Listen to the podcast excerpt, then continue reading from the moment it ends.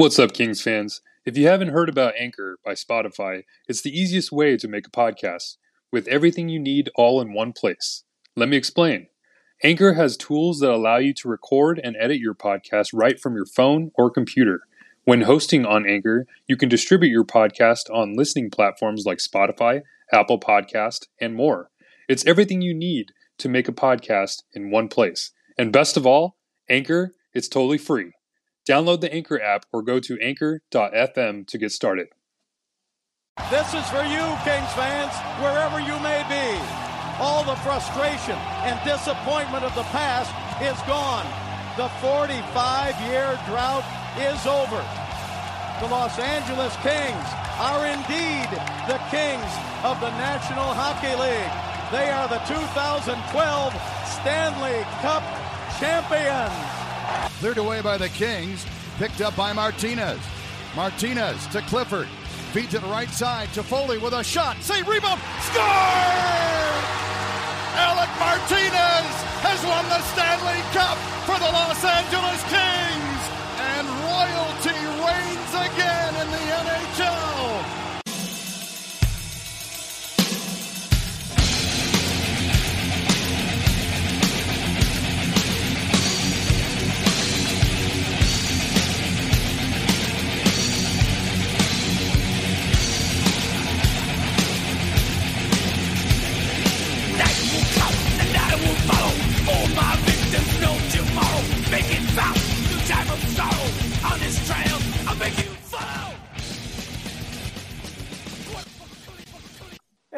What's up, Kings fans, and welcome to the Hockey Royalty Podcast, the official podcast of HockeyRoyalty.com. I'm Scott Kinville, and I got to tell you, it's been a while since we've talked. So before we dive in, we're going to remind everybody how you can find us on social media. At Twitter, you can find us at hockey underscore royalty and also at royalty underscore pod. And on Facebook and yes, on YouTube, you can find us at Hockey Royalty. Uh, the YouTube channel is really cool, so you want to check that out when you get a chance. So one of our normal cohorts isn't here today because he's working. He had to actually do his job. So Ryan Sykes is out, but don't worry about it because riding shotgun with me today, as always, is the Prince of PDO. He's the king of Corsi. He is the one. He is the only. It is Mister Russell Morgan. What's up, buddy? What's up, Scotty? Missed you, bro. I know, man. This has been too long. It, really. Been a while. We can't, it's been a while. we can't do this. I mean, this is just. I started getting jitters. You know, I'm like, ah, know. we we got to do a pod. We got to do a pod. There's too much going on that we got to talk about. You Yeah, it's, it's October. Kings hockey is being played at Staples Center. There's a lot, a lot to talk about. So I know I'm there there is there's so much to talk about, and I tell you, you've been our our intrepid on scene reporter too. Been doing a fantastic job, my friend. yeah, appreciate it. Appreciate it. It's been uh, cool to see hockey up close now. And um, on Tuesday, I was being at the game against Coyotes. It was just cool to see a bunch of Kings fans at Staples Center again. Um, I hadn't been in a game and since, oof, I think of this Avalanche and Kings right before lockdown. So, um, Wow. yeah, it's it's been uh, it's been a long time. So it's fun fun to be back. Or good to be back. Yeah, that's that's for sure. I mean, back east here, I'm starting to make plans to try to get out to uh, when they come to Buffalo and to New Jersey at least, perhaps even Boston. So I'm trying, but being on the East Coast, I can't be the Staples Center all the time like you can. So a little bit so more of a anyways, trip. yeah, right. so, anyways, my friend, we got a lot to talk about, and I guess uh, right off the hop, let's talk about the unfortunate injury to Quinton Byfield that occurred the other night. Uh, just a shame. It, it really was because Mhm. I'll tell you, in my opinion, Byfield looked really good during training camp, during the preseason games. He did. He looked he looked good. He looked like he's ready to be in the NHL. I'm not saying he was going to jump in and be a you know first line superstar center right off the bat, but I'll tell you, the kid looked ready. And now um, reports are saying he's, obviously week to week. Um, we don't have a definitive timeline. So what do you think?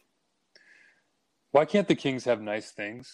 It, it's I mean, it's just it's just so crazy. I mean, yeah, it's I, I being at the game on Tuesday. You're you're watching Byfield play, and just like throughout the game, it was one of the best games he has probably had in a Kings uniform so far. He's making play after play. I'm talking about his the ability on his forecheck, the way he's using his stick to kind of break up loose pucks. It's just dangling through defenders, and it's just it was so obvious that he was just ready to be an NHL player. And then all of a sudden, Christian Fischer hits him into the corner, And it was weird because at first it just looked like from where I was sitting, it just looked like a normal hit. Right. And you see him go down. Yeah, you see him go down, and you're like, okay, well, he's going to get back up. And he's not like writhing in pain right at the off the hop. Um, so then all of a sudden you see him try to get back up, and he just falls. And you just heard this collective groan in Staples Wow. Center that I had, had never really heard before. Everybody immediately knew what had happened. That Quinton Byfield, the prize prospect of LA Kings prospect pipeline, has all of a sudden injured. And you see the replay, and it was just like, obviously did not look good. And Yeah. uh, we were just kind of waiting for reports. McLellan didn't have anything after the game, and then all of a sudden the next day we find out it's a left ankle fracture, which I mean, by all accounts, I thought it could have been a lot worse. I mean, I was Sure. I, I was thinking maybe ligament damage, like muscle tearing, like something wrong. But I mean, if it's just truly like a bone fracture, then I mean, then it's they came out and said it's indefinite. But I mean, if you're you're thinking, I think someone mentioned Logan Couture had a similar fracture where he was out for seven weeks. So if we're looking at that timeline, we're thinking maybe mid to late November. Okay, I mean, obviously a setback, but not the worst of things. I mean, hopefully he can come back before December or get some games in, maybe with the Reign, and then hopefully make an impact on the NHL roster. But yeah, an unfortunate situation nonetheless. Yeah, absolutely. And you know, I mean, for my my job, I'm my, I'm a paramedic, so I do have a little bit of like a medical background. And you're right. If so long as it's just a fracture and there's no ligament damage, no tendon damage, um, you, you hate to say it like this, but it was the best case scenario if there was going to be an injury, right? Yeah. Because the fracture is going to, you know, it can heal clean, it can heal quicker, really. Uh, you know, because obviously once you get into like ligament damage and tendon damage, those always tend to come back and Mhm. bite you too. So, um, yeah, I think you're right. By by the end of November, um, he'll probably go to Ontario for a few games to get you know get his legs back under him. But I would hopefully would expect to see him back in LA by Christmas. Yeah, and I think we had all like pegged him to be opening this team as a fourth line center. Um, even McLellan mentioned that just yesterday that it was he that was the position he was going to take on, on October 14th. So all in all, unfortunate situation, but hey, this is where you ha- having the best prospect pipeline in the NHL comes in handy. I mean, it's Sure. time for some other players to step up. I mean, you're talking about an Alex Turcotte, Rasmus Kupari, Jaret Anderson-Dolan still lingering around there. We put that poll out there, and it seems like fans are kind of leaning more toward toward uh, Turcotte or Anderson Dolan. So this is it's time for some of the younger kids to, kids to step up, and and we got to look at some of them last night against the Ducks, and it was more or less kind of like the Ontario Reign team with a little mix of some uh, NHL players sprinkled in there, and, and they looked pretty good. It was a bad start, but yeah, it was, it was good showing from some of those battles or some of those players that are in t- some tough training camp battles right now. Oh, absolutely. I mean, the first period of that game last night, you almost wanted to turn it off. It's like, oh my god, Yeah. this is so hard to watch. But you know, Mhm. we hung in there, and and I'll tell you, those kids turned it on in the second and the third period. And you Mhm. know, speaking of turning it on, it's funny you mentioned that that Byfield was going to be the fourth line center, and you know, some people, including myself, going into the preseason, thought that he might be having a shot at the third line center. But I'm going to tell you guys, I'll tell you something. Gabe Vilardi looks great. Yeah, yeah, He he really does. This kid's playing with a mission this year. I mean, he's he's skating hard. I mean, you see that dangle? He had that little shimmy through the defense. oh yeah, that was the other that was night. pretty. That was pretty. And uh, what do they say? Shoot the puck, Gabe. Well, he he had that laser wrist shot for a goal. He looks fantastic. I mean, I, maybe that all this talk of moving him to the wing and moving him out of center, well, perhaps maybe it, it lit a fire under him. Yeah, it, it's it's funny you say that because when we were walking, I was walking around with Zach Dooley and all them uh, after the game, and we, we were talking about like Gabe Vilardi would have been the story of the night if Quinton Byfield hadn't gone down because he was just having a tremendous game. It was it was so first of all, it was the first game that we had seen really the full lineup that and all in all, it could have been the potential lineup that the Kings were going to ice come October fourteenth. You had Kopitar and Danault down one down the middle one two. You had Vilardi playing the three C, and then you had Byfield playing the four C. So it was really the first real look that we got at Danault playing the second line center and Vilardi being shifted down to the third line center. And he looked comfortable there. I mean, and if we're talking about the competition he's going to go up against when he's playing that role, you're not having to go up against other teams' top six players. You're going up against some of the lesser talented players, I guess you can say, on the Sure. other teams. So he he thrived on, on Tuesday. He was making, like you mentioned, that dangle he had was pretty. I mean, that stutter step move going into the zone, he was really confident with the puck, and that line has just been really impressive. I mean, they've been kind of roller coaster late last couple games, but on Tuesday it was one of Vilardi's best games, and hopefully that he hopefully he can just keep it up because I don't want him to get into this inconsistency as some right. other players do, Adrian Kempe. But I want him to continue this confidence that he's building. Um, but and, and it's I like that you mentioned the power play goal that he had because he's got a screamer of a wrist shot, and when he is able to utilize that from the circle, that's an, just another added benefit. Sure, he's playing second on the second power play unit too, which is great because now you have Tkachev playing on the first power play unit with I think Kopitar, Brown, um, I think Arvidsson and Doughty, and then you have some really talent, a lot of talent on the second power play unit now. And Byfield was on that unit too before he went down. So if is able to bring that confidence to the second power play unit and use that, utilize that shot a lot more, that's that's just another weapon for the Kings on special teams. Oh, absolutely. And you know, I'll tell you, now you're starting to see a little bit of the uh, the genius of the Philip Danault signing, mm-hmm. right? I mean, the to be able to not have that pressure on him now of having to face either the other team's best center or the second best center on the team because obviously as second line center that's what he was going to be doing or what he was doing. So now with Danault around he doesn't have that pressure on him anymore. And you could just see it it's almost like a weight has been lifted off his shoulders. Yeah. Right? And now it looks like he's having fun again which is which is absolutely key.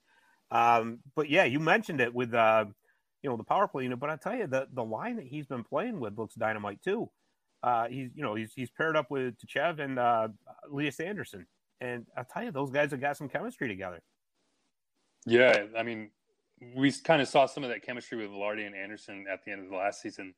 They were making a lot of pretty plays in the offensive zone. I mean, that goal they had in Anaheim last year that was just beautiful. Oh yeah, and then you had you had the playmaker Tkachev to that line, and now all of a sudden you got another player who's offensively talented. I've hyped him up constantly over the offseason thinking that he's a player that the uh, NHL should take a watch on when it comes to the Calder Cup or Calder Trophy um, talk. So you kind of saw at the beginning of the preseason, the first couple games, what Vladimir Tkachev can bring. He's pure playmaker. He doesn't really have a huge shot, but he's willing to take the puck through the neutral zone into the offensive zone. He's a good, he's a really good zone entry player. And when he have him on the power play, he can find those open um, open players and have them uh, those open goal scorers and have them put the puck in the net. And we saw that um, in Vegas or against Vegas uh, on the power play unit when he found uh, Kaliyev right in front. And then we saw we've seen it with the the Vilardi line, that chemistry that they brought. Um, the last couple games, or more specifically last night's game against Anaheim, they had a little bit more, I guess you can say, of a down game. Uh, analytically, it wasn't really that great for them. Um, but if you're thinking about it, we're talking about Vladimir Tkachev, who's 26, never played in the NHL before, um, Lias Andersson and Gabe Vilardi, who are still re- relatively young players at 22. They're going. They were playing technically on the first line last night, going up against what it was kind of like the Ducks opening night lineup. I mean, we're talking about Ryan Getzlaf, Trevor right. Max Comtois. There's a lot of talented players going up against. So it's now that we see where Vilardi is and Andersson and Tkachev are really solidified when they're able to play that third line role. And like you mentioned, with Danault coming in, playing some solid second line minutes, defending against some of the team's top units, that's really going to take an ease off um, Kopitar and as well as Vilardi as well um, for the season. So really underrated signing, and it's it's going to work out well for the Kings' benefit. And you know, you mentioned that the zone entries that Chev has, and that's I'll tell you that's something that they desperately needed more of last season the ability to gain the zone. And I think you're right. That's what he brings to the table as well, which is which is invaluable. It, it really mm-hmm. is. And I'm just I'm telling you, having all that that strength down the middle is really going to help him this season. You know, and especially, and I know this is all just kind of you know getting a little bit too far ahead of ourselves, but against a team like Edmonton, when you think about it, right, that is just got McDavid to deal with, right. And if they mm-hmm. decide to put Draisaitl two C or, or Nuge Hopkins, whoever, you know, now you got Kopi and Danault to counter them. So now you're getting into bottom six against bottom six, and I'll put the the Kings bottom six up against the Oilers bottom six at any time. So yeah. just another, you know, kind of random thought that entered my head. Uh, you know, from last night's game, another takeaway. Hey, Russ, we already partied like it was 1999 last night. Arthur Kaliyev. I know. I'm still awesome. hungover. you know, you It could have been the Dodger game. It could have been the Artie party. Could have been the Dodger game. But yeah, yeah. Uh, man, I'll tell you what, he he just looks fantastic. He, he really does. That uh, that shot is everything that they say it is, and even more. I, I think. And you know, I, I know he's been kind of bouncing back around, back and forth on the wire between the NHL and the AHL. I got to tell you, man, I see no reason for him to be in the AHL anymore. You really can't. And people could say, well, it's preseason, it's preseason. Yeah, but you know what? You have to take the body of work and what you see. And what do the Kings need? They need to score goals. What does Arthur Kaliyev do? Arthur Kaliyev just scores goals, is what he does. So to me, he's got to be on that opening night roster. What do you think? Yeah, and God, that Howard service shot is just so pretty. I mean, that second goal that he had, just a one timer that went roofed it full saucer right into the back of the net. It's just it's, it's beautiful. But I mean, yeah, it's exact. He's exactly the type of player that the Kings need. I mean, they've been the bottom portion of the league the last few years in terms of goal scoring. So what better than to place a pure goal scorer straight into the lineup who, who seems like he's NHL ready? I mean, we're talking about a shot, and I've mentioned I think his shot is NHL ready and probably the best in the organization right now. Um, he probably is one of the best shots in the NHL if he came in. It's just it's, sure. it's that good. I mean, we saw that one goal he had in, against Finland in the World Junior Championships, where he was just kind of standing still and just was able to roof it from the mid slot. It was it was just ridiculous, and even Ray Ferraro touched on it at the time. But I mean, we saw and we saw last night that he's he with the hat trick that he had that it, it was only on three shots, so he's got yeah. some efficiency too as well. So the problem, but the problem right now with Kaliyev is is where do you play him and there's that top six unit with the Kings seems like it's pretty much solidified. You have Arvidsson and Brown playing the wings in the first line, then you have Kempe and Iafallo playing the wings in the second line. Kempe's an RFA this year. Does he come back this next year? That's that's a big question mark. So you you mentioned too with Kaliyev jumping up and down just today. I mean, he was sent down from the game last night and then brought back up back to the Kings, and it seems more than likely that he's going to be taking Byfield's spot possibly for the upcoming line or for the next couple days, I guess, mm-hmm. and possibly get a look on Saturday night for the last preseason game with the Kings before they have to make those final roster decisions. But it's a tough decision because do you want Kaliyev playing fourth line minutes? Not really. He's not a fourth liner. I mean, yeah, yeah, yeah, and that's the problem is you want to you want to put him in the right chance to succeed, and you want to play him with a player like Kopitar or Danault or even possibly a Gabe Vilardi. But I mean, but you don't want to break that a, lineup right just yet either, though. Yeah, exactly, and you don't want to break that chemistry up. So it's just a hard decision to make. But yeah, it, and it's, it's not even just his goal scoring too. I mean, we talk about oh man, all he does is score, but I mean, yeah, it's it's just a fun statement to make. But I mean, he's a, he's a playmaker too. He's he's got some real good passing ability, and we and we saw that last night with that pass that he made to Turcotte right in the front of the net on the power right. play. It was it was really pretty. So, I mean, it's yeah. it's it's just hard because we the Kings fans have this shiny new toy that they just want to open and just play with, and it's just they can't because they just have to be patient, and it, it's coming. It's coming. They'll, he'll be in the NHL sooner rather than later, and and he'll be scoring goals and lighting lamps. Well, my Center. feeling is is that obviously you're going to have injuries come up. Um, I don't think the Kings are done dealing as far as trades go. I, I, think at some point you're going to see another trade, simply because we've talked about this on several other episodes. There's just too many. yeah, I mean, what, what, are you, what, are you, going to do? Too. Jack Eichel's still yeah. available. well, actually, you know, on a sidebar, did you see that? Uh, I think it was Darren Dreger was reporting that uh, the Kings are still one of the teams in on him. Jeez. Yeah, I just I don't know how much. I just don't know how much weight I'm going to put. It's like okay, it's like yeah. let's just get it over with at this point. Like, exactly. I, mean, you feel terrible. Talk about it.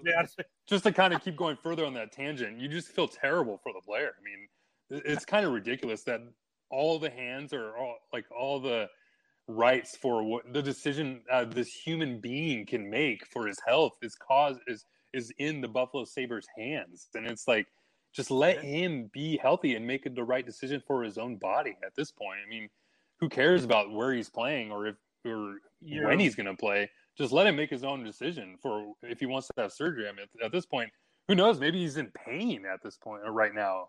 It's just as tough. And you're you're right, but I mean, it does clearly say in the CBA no, yeah, that, and uh, that- but here's the thing, you know, like if I was the Sabres, I mean, I because here's the thing too, if you're going to trade Eichel, whoever you trade him to has to agree to this surgery that he wants to do. mhm. I mean, if they Mhm. they acquire because I mean, it's going to be a dirt cheap price at this point. Nobody's going to pay top dollar to get Jack Eichel right now. It's not going to happen. But whoever he does go to, if their their team doctor says no, we want him to do the fusion surgery too, well, you're right back to square one. So Mhm. whoever it is has to agree to this surgery. You know, and, and just on a sidebar, you know, if I if I I would almost be like if I was a Saber, say, hmm, okay, you want to do the surgery, go ahead. But guess what? If it goes bad and you, you get worse, your contract's voided because you went against what we wanted to do, and there's fifty million dollars on the line. So there's there they don't. I, I totally get it, man. And it, and you know what?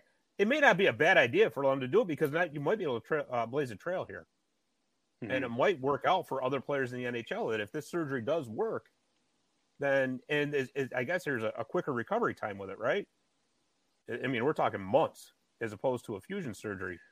And, and you're right. It, I mean, it, the the guy has his, it's his own body. I mean, there's no doubt about it that you know if he wants to do a procedure, yeah, but it, it's all the legalities and and honestly, it's just been beaten into the ground. There, there's nothing more you can do about it. You know, I know, I know. I Yeah. mean, if I'm the Ducks, I don't know why the Ducks haven't made that trade already. That just seems like a match made. I have a feeling he mean, ends up there. Yeah, it just makes a lot of sense. I mean, if he's not going to really play a lot this year, the Ducks are obviously in a rebuild. I mean, have him come back next year, and then you have a one-two punch with Eichel and Zegras. That that makes a lot of sense, and that would be unfortunate just to see him playing against the Kings. But Right. uh, it, it makes sense for him to go there. Well, just think of it this way: whoever gets him is going to put him on LTIR, right? Yeah. Couldn't you see like Tampa pulling something like that off? They're always taking on these LTIR contracts. Couldn't you Let's not go down that road again. You were feeling so good from the two games last night. Yeah, yeah, great. It was Tampa Bay four times in a row. All right, let's not talk about Jack Eichel anymore. Let's talk about back to our Kings. So, um, let's flip over to the defense. Who on the defense has stood out for you so far in this preseason? Oh man, I mean, if we're really looking at defense, I mean, there's still some battles left to be won. I mean, that seventh, even possibly even the sixth defensive spot. I mean, we we we know what Alex Edler can bring, but he's he's what 36 years old, 37 years old. He's he's an aging veteran, so I don't really see him playing a full 82 games, maybe even less than that, maybe even like 60 games this season. So you have to have a player in the defenseman who's willing to step in on those back-to-back um, games, on those long road trips, and who's able to be a viable option for the Kings. So, if we're looking at uh, players right now, fortunately, Kale Clague was sent back down. You still have Christian Wolanin is up there.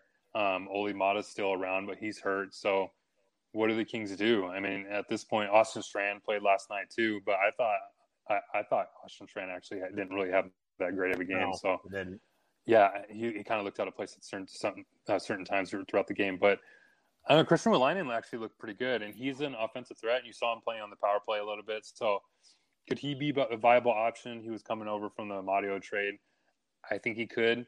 Um, he also brings um, some good defensemen. He's got some NHL experience under his, his belt as well. So this just thing. So yeah, with Christian Wolanin, he brings this added element of offense to the to the Kings that really not a lot of the other players really like Olli Maatta can bring. I mean, we saw him playing on the power play last night. So could he be an option playing as a seventh defenseman? I think so. And it's just where do you play Olli Maatta or where do you put Olli Maatta at that point? And I think at this point you just have to try to get whatever you can for him. And I think NHL teams, when you look and hear that name, um, Stanley Cup pedigree. He's got he's got some a lot of experience. I think you can, you can possibly get maybe even a fourth or fifth round pick for him. So just trying to get rid of I don't want to say get rid of him, but try to get something for him if you're just in terms of just going to cut him. So I think I could see Wolanin being that seventh defenseman, and he's been someone who's who's more or less impressed me, I guess, the last couple of days. You know where a perfect spot for Maatta would be? Ottawa. They need to get to the cap floor as it is, Mhm. right?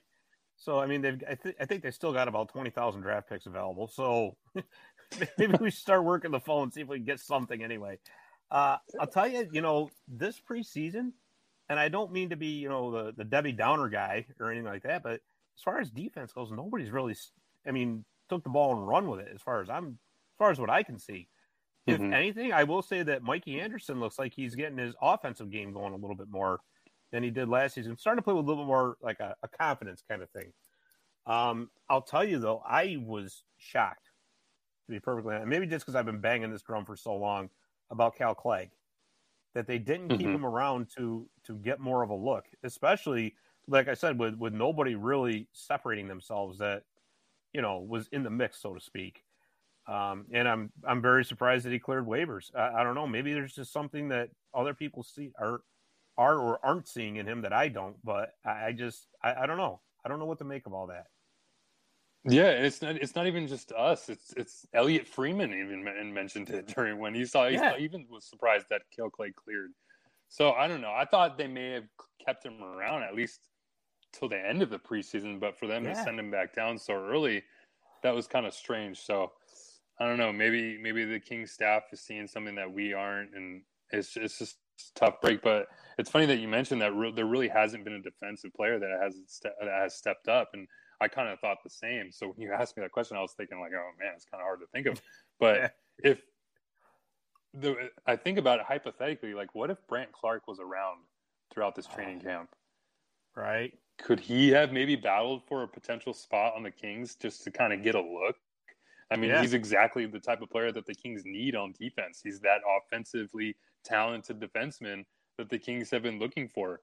And we're talking about players that like Mikey Anderson, Tobias Björnfot, who aren't really that offensively gifted. I mean, they're great all around defensemen, but they don't really have that added offensive threat to the game that Brandt Clarke could bring. So, oh man, the Kings have just really been hampered with injuries and with Quinton Byfield now and Brandt Clarke. It was just, it's just been kind of, it's been kind of a tough training camp to kind of go through. And the preseason has been kind of a roller coaster. And if you're kind of looking at kind of good things that the Kings have seen, I mean, we're talking about maybe like Gabe Vilardi's had a good camp, Arthur Kaliyev's had a good camp too. So it's been a lot of up and downs so far uh, to this early part of October. Yeah, yeah, no doubt about it. So I guess uh, we're getting towards the end of our time here together already, but uh, I see there's a lot of preseason predictions as far as playoff spots and, and stuff like that. And it doesn't seem like the Kings are getting very much respect, which is to me, you know what? Fine, us against the world, whatever. But I have to be Mhm. honest with you, I cannot believe the, the the sites out there that are picking the Kraken to get like 95 points. Yeah, and I, I'm, so I'll, I'll, still, I'll, I'll I'm make a statement. Yeah, I'll, I'll make a point on that. And the things, so when you look at all these models that are coming out, and you know, um, Jay Fresh has his models coming out, Don Don Lucian has his coming out for the Athletic. They're taking players for that have played on the Kings from the last season, and it's hard to really compute players like Arthur Kaliyev, Alex Turcotte, even like a Quinton Byfield, what they can bring, or even the chemistry between Kopitar and Danault and all and Arvidsson, what they can bring. I mean, you can bring in those individual numbers and try to add them into the equation there, but it's really hard to, it's really tough to compute um, all that. So right now, you see all these models that are using players like Carl Grunstrom, Jerry Anderson, Dawn, Right. Blake Lizotte, players that have been playing for the Kings. So it's really hard Okay. to kind of take into account um, those predictions that are coming into play. But yeah, I mean, I, I don't see the Kings getting like being in the bottom two from what No. I've seen. It's some like battling. I, I, I can definitely see them beating beating the Sharks in terms of the Pacific Division at least. Um, so for them to be getting that far, going or being pegged to be uh, finished that far down in the Pacific Division, I don't, I don't agree with that. I think I think if anything, they're going to be battling for that third spot um, come um, May or April. Well, I'll tell you what, I'm going right out on a limb right now. I'm going to say they are taking that third spot. I don't care if that's a homer attitude or not. I, I think they can do it. I, I just, I look at that Pacific Division and I just, every team, including Vegas, has problems. Some more than others, no doubt about it. But it's not as though there's there's no chance for them to make the playoffs. I mean, if they were in the Central Division, it'd be a lot lot more difficult. Say if they were back east in the Metro, maybe a little bit more difficult. But this division is wide open, and there's just no reason why they. You know, what? I'm even going to say they have to contend this year. They have to take the Oh, next yeah. step. There's no doubt yeah, about it. Because to me, you know, and this is me as a fan, whatever. I'm not satisfied with lottery picks anymore. I don't care who's coming up in the next drafts. I don't care about any of that anymore. I I, I, I want to see them win. You know, it used to be like the well, we're getting better and we're going to get a high lottery pick. Well, we're getting better. and We're going to get a high lottery pick. Well, that's not good enough for me anymore. Now is the time, and I, and I'm telling you, I really truly believe in my heart they can take that third spot. Yeah, that's I wouldn't even that put you money down With, I mean, yeah, with the there you go with with the Golden Knights too. I mean, they're they're losing. Alex Tuch's going to be gone for a full six months. I mean, so that's a big loss. Yeah. They're another injury away from potentially having some real problems over there. So, and uh, when I look at play, uh, teams like Edmonton and Vancouver and Calgary, all those Western Canada teams, they're defensively they're not that great. So when I see these predictions coming out, I'm like, oof. I mean, Yeah. obviously Edmonton's got Connor McDavid and Leon Draisaitl. Vancouver has Elias Pettersson and Brock Boeser. Who knows? Boeser could have a really good season. Um, and then Calgary's got Tkachuk and Gaudreau, who's playing on a contract year. So there's a lot of a lot of question marks, I guess, with those teams. So, and, then I think that's all in all the, the Pacific Division in its entirety. There's just question marks all over the place. I mean, Sure. we talk about the Kings, obviously, with all the newcomers that have come in. San Jose is a young team, and they got some. Is Thomas Hertl going to be around for the upcoming season? I just mentioned all the Western Canadian teams, and Anaheim's a technically rebuilding team, so they're pegged to be on the bottom. But yeah, it's just Pacific Division is just a wide open race at this point. I feel, and the Kings, they just need to take that next step where they have to be contenders. I mean, last season, yeah, we can call them they contended, but they didn't really, they weren't really playoff contenders. I mean, they were close, but in a shortened season, most teams are going to be close anyway. So Right. for them to take the next step, that needs to happen this coming season. And I think there's a lot of pressure on Rob Blake and Todd McLellan to make that next next step um, into the playoffs. So Oh, absolutely. I mean, I mean, look at Vegas, right? They they traded away Fleury, which was, you know, that that that I think that's going to loom larger than people think, because he was such a presence in that room, Mhm. right? And, and if Robin Robin Lehner falters at any point, goes into a slump or something like that, they really don't have anybody else to to come in and save the day like they always had with Fleury around, right? I mean, and then Edmonton, their defense got worse, if you ask me, and they're going to depend on Mike Smith all year. yeah, I mean, that's- Yeah. Yeah, I know Connor I know. McDavid can score, you know, un- get un- unreal amounts of points, but still, eh, you got to keep the puck out of the net too. Uh, um, Mhm. I guess if there's Exactly. any team that I think that the Kings are going to have a serious challenge for that third spot, I tend to think it's Vancouver. Uh, Mhm. Vancouver went through a nightmare last season as far as everything that could possibly go wrong for them did. Um, they got their key players back in the fold, so I think it's I think just going out on a limb preseason here. I think it's going to come down to the Kings and Vancouver battling it out for that third spot. I think Connor McDavid will carry actually- the Oilers to second, and obviously Vegas will probably win the division. But I was surprised that Vancouver didn't make the playoffs last season. I actually picked them to win the North last year because I mean, you look at that lineup up and down, and Pettersson, who's a really he's on a he's like a budding superstar at this point, and some Sure. people even picked him to win the Hart last year. I think he's still kind of getting there, but he can take that. If he can take that next step, that team could be really talented and can vie for that first uh, first spot in the Pacific Division. But I really like Brock Boeser. Um, there's some JT or well, did they make JT they Miller. made some big yeah JT Miller. They made some other acquisitions throughout this summer. I forgot. Oh, Alvar But, yeah, Larson. Yeah. Oh, he's Connor still not bag Garland, skating. That's right. And I think and I think Carla. Yeah, I don't know how that contract's going to turn out, but th- for this season, I think the acquisition of Connor Garland that's that's a huge impact. Yes. And unfortunately, he was kind of stuck in Arizona.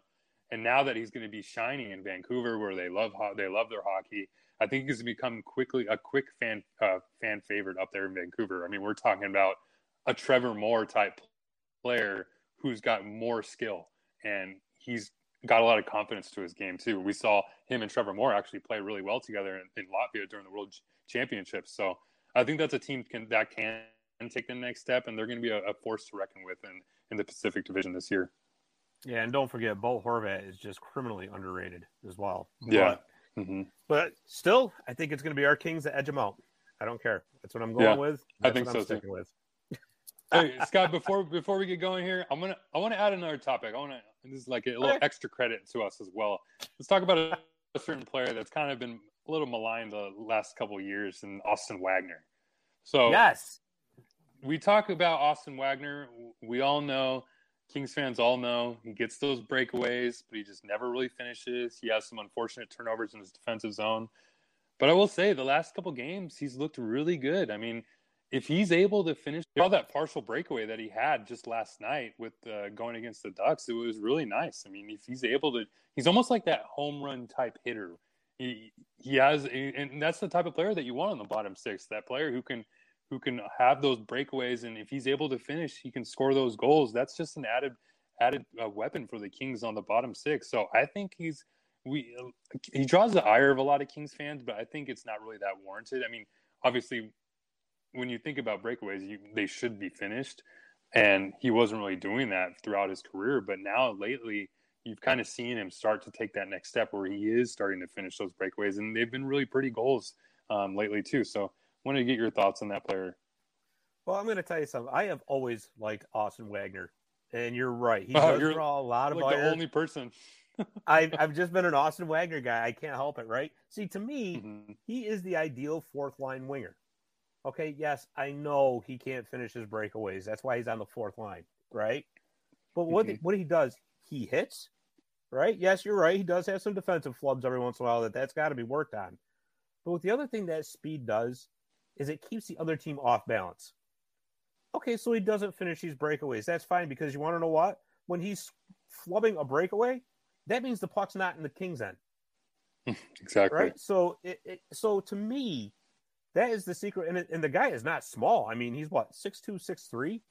He goes Six about one. two, six one. Okay, well, eh, well, Mhm. I'm, Yeah, I'm I mean, but six yeah, foot, so I wouldn't know. it's But, not uh, small. no, certainly not. I mean, he goes what 200, 205, something like that. So he's not going to get pushed around. And like I said, I personally have just always liked the intangibles that he can bring into the game. And again, I'm not suggesting one bit that he's a top six player or anything like that.